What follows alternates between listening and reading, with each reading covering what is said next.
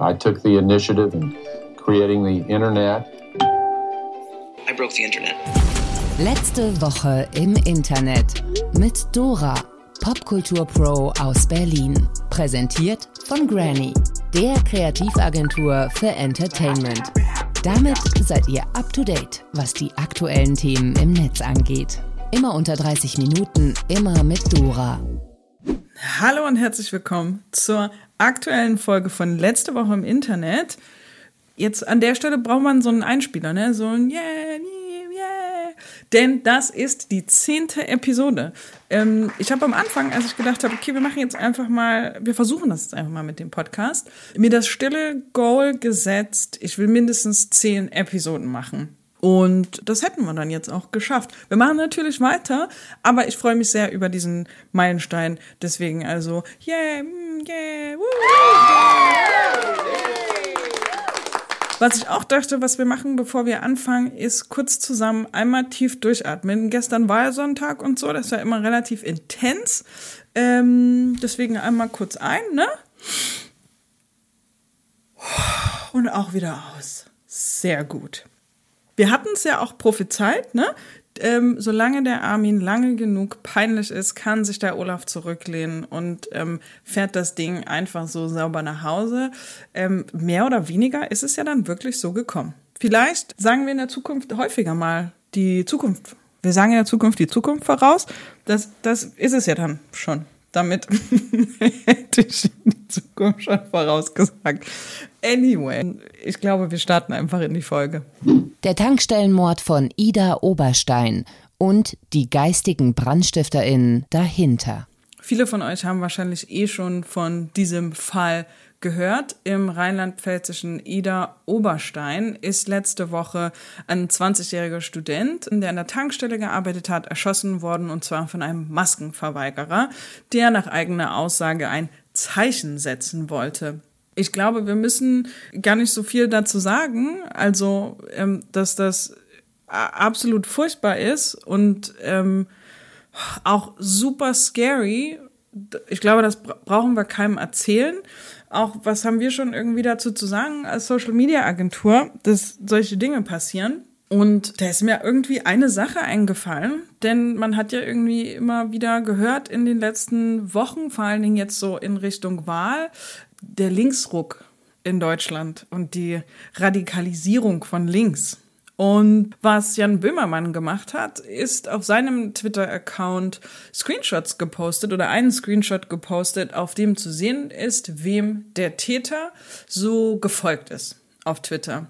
Und ich dachte, wir nehmen uns jetzt hier einfach mal kurz einen Moment und gucken doch einfach mal, wem so ein Maskenverweigerer und dann auch Mörder jetzt ähm, folgt auf Twitter. Und ähm, ihr könnt euch dann selber euer Bild machen wie es um Deutschland so steht. Auf der Liste haben wir Hans-Georg Maaßen, den kennt man, ehemaliger Präsident des Bundesamts für Verfassungsschutz, CDU-Mitglied und nach neuesten Umfragen für 30 Prozent der AfD-WählerInnen durchaus sehr wählbar. Wir haben weiterhin die AfD in Bayern. Wir haben den Bild-Chefredakteur Julian Reichelt, der auch bekannt ist für seine eindeutig rechtspopulistische Blattlinie, besonders wenn es um die Berichterstattung zur Pandemie geht. Wir haben Steinhöfel, ein Anwalt für Wettbewerbsrecht, der 2020 den Bundesvorstand der AfD vor dem Berliner Landgericht vertreten hat. Wir haben Georg Pazerski, Offizier im Ruhestand und Fraktionschef der AfD Berlin. Wir haben Beatrix von Storch. Wir haben die Epoch Times ein chinesisches Nachrichtenportal mit Sitz in New York, das gerne von sogenannten Asylkritikern, dicke fette Gänsefüßchen, gelesen wird. Wir haben Dieter Stein, Chefredakteur der Jungen Freiheit. Das ist eine Wochenzeitung, die laut Bundeszentrale für politische Bildung das publizistische Flaggschiff der neuen Rechten ist. I think you get the point. Und mehr habe ich dazu gerade gar nicht zu sagen. Gewicht als Statement versus Her Body, Her Choice. Adele hat abgenommen. Sprechen wir über Adele. Ähm, sie hat Foto gepostet mit New Bay. Ähm, New Bay ist Rich Paul, wahnsinnig erfolgreicher Sports Agent. Unter anderem vertritt er Leute wie LeBron James, also man kennt den, ja, he's somebody. Aber darum soll es ja gar nicht gehen, sondern das Internet hat sich dann doch gewundert, was ist denn mit Adeles Body. Und das finden wir alle besonders schön, wenn einfach ganz viele Menschen über den Körper anderer Menschen diskutieren. Adele hat richtig viel abgenommen und das finden nicht alle cool. Gerade Menschen, die sich der Body Positivity Bewegung zugehörig fühlen, haben das Gefühl, dass Adeles neue Kleidergröße irgendwie fragwürdige Signale sendet. Wir haben dazu Kay aus Berlin gehört. Sie ist Journalistin, Aktivistin und Performerin und sie sieht die Adele-Sache folgendermaßen. Ich finde es sehr enttäuschend, dass Adele so viel abgenommen hat, denn sie hat früher in Interviews gesagt, dass sie auf gar keinen Fall eine von den Skinny Girls sein will, wie all die anderen MusikerInnen. Und außerdem ist es wirklich schade, dass es keine Vorbilder gibt, die auch Plus-Size sind und Erfolg haben und alle, die es einmal waren, haben plötzlich abgenommen. Nicht nur Adele, auch Jennifer Hudson und Rebel Wilson, ganz, ganz viele. Und das ist natürlich äh, kein gutes Zeichen für junge Mädchen, dass sie keine Vorbilder haben. Ich fühle mich ein bisschen erinnert an Lizzos Smoothie Gate. Da hat sie auf ihren Socials gepostet, dass sie eine zehntägige Smoothie-Kur macht und die Fans sind durchgedreht und haben gesagt, willst du uns reinlegen? Bist du gar keine mehr von uns? Das kann doch nicht sein. Willst du jetzt etwa auch so eine Skinny Bitch werden? Und Lizzo sagt, beruhigt euch mal. Ich wollte gerne ein bisschen gesünder leben. Ich habe Bock auf einen gesunden Lifestyle und das heißt noch lange nicht, dass ich mein Körper nicht mag. Sie sagt, Big Girls do whatever you want with your bodies. Und ich stimme zu. Ich glaube, Adele's Body ist nur Adele's Problem oder eben auch nicht. Ich sehe nicht so richtig, warum immer alle über die Körper von Frauen diskutieren müssen. Aluhüte auf, Nicki Minaj schwurbelt durch. Okay, okay. Die, die Story ist richtig gut. Aber kurz in eigener Sache, äh, super random Note. Ich habe den großen Fehler gemacht, einfach ähm, so 17 Uhr nochmal einen Kaffee rein. Ne? Äh, und jetzt habe ich quasi einfach Schweiß und ähm, Herzflattern. Ja. Also, wir haben letzte Woche gesprochen über Nicki Minaj und ihren komischen Take auf das Impfen und den Hoden vom Kumpel ihres Cousins, also der Brudi vom Brudi vom Brudi. Und ähm, jetzt gibt es natürlich ein Development in der Geschichte. Und zwar ist es so, dass ähm, Nikki so ein bisschen wie der Wendler ihre Fans inspiriert hat, die sind nämlich auf die Straße gegangen in Atlanta mit Schildern. Die sind vor dem Hauptquartier des Centers for Disease Control and Prevention ähm, aufmarschiert und haben demonstriert. Auf den Schildern steht dann sowas wie, Nikki hat uns die Wahrheit gesagt, Fossi hat uns angelogen und so weiter. Das waren auch ne, der Chant entsprechend zur Demonstration. Ähm, Dr. Anthony Fossi ist der Infektiologe, der das Weiße Haus berät und letzte Woche öffentlich gesagt hat, dass es natürlich keine Beweise gibt für Nikkis Behauptungen. Und wer darf in the Mix nicht fehlen? Rose McGowan natürlich. Die hat sich mit einem Video auf ihrem Instagram-Account natürlich an die Seite von Nicki Minaj geschlagen, hat gesagt, ich stehe zu Nicki Minaj und allen, die sehen, was passiert. Dann hat sie so ein bisschen Aluhut-Statement gemacht und sagt, hey, wacht auf, ihr Schlafschafe, die Regierung hat Böses vor. Liebe die Story, ich glaube, wir sollten die Entwicklung noch ein bisschen weiter beobachten. MTV Cribs war gestern. Jetzt gibt es Wandern mit Rappern. Bleiben wir bei Rappern. Formatalarm.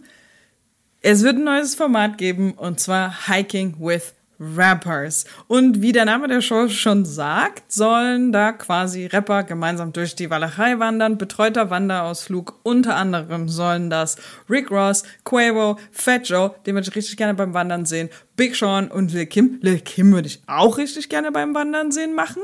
Und präsentiert wird die Show vom Schuhhersteller Timberland wir wissen es alle, Rap und Timberland, das gehört irgendwie zusammen und deswegen freue ich mich richtig auf das Format. Ich glaube, das ist ein total kluger Move für so eine Brand, sich nochmal richtig tief zu verheiraten und dann Rapper in so ein bisschen eine ungewöhnliche Situation zu bringen.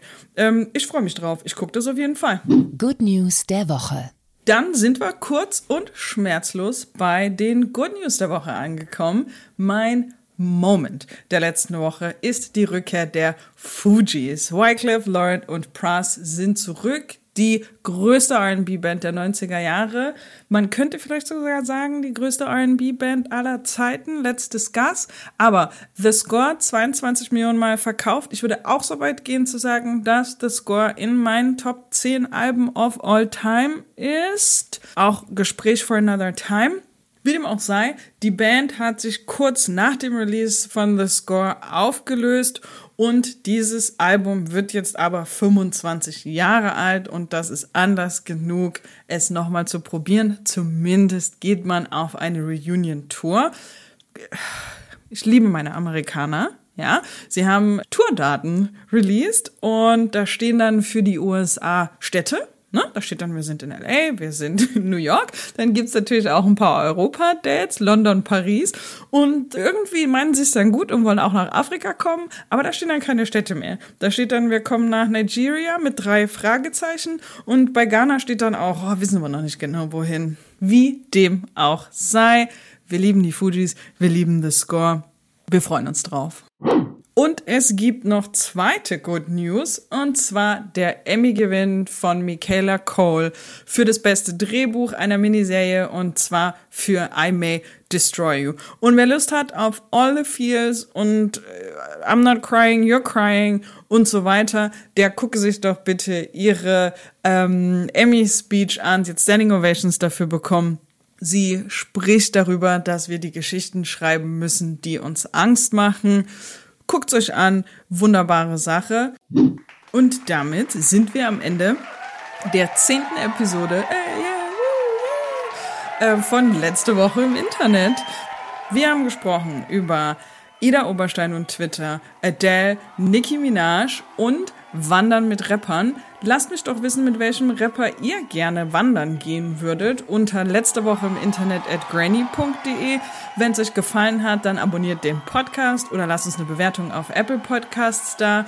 Und ansonsten erfahrt ihr, was diese Woche im Internet passiert ist, nächsten Mittwoch in der neuen Episode. Und bis dahin seid lieb zueinander, vor allen Dingen im Internet.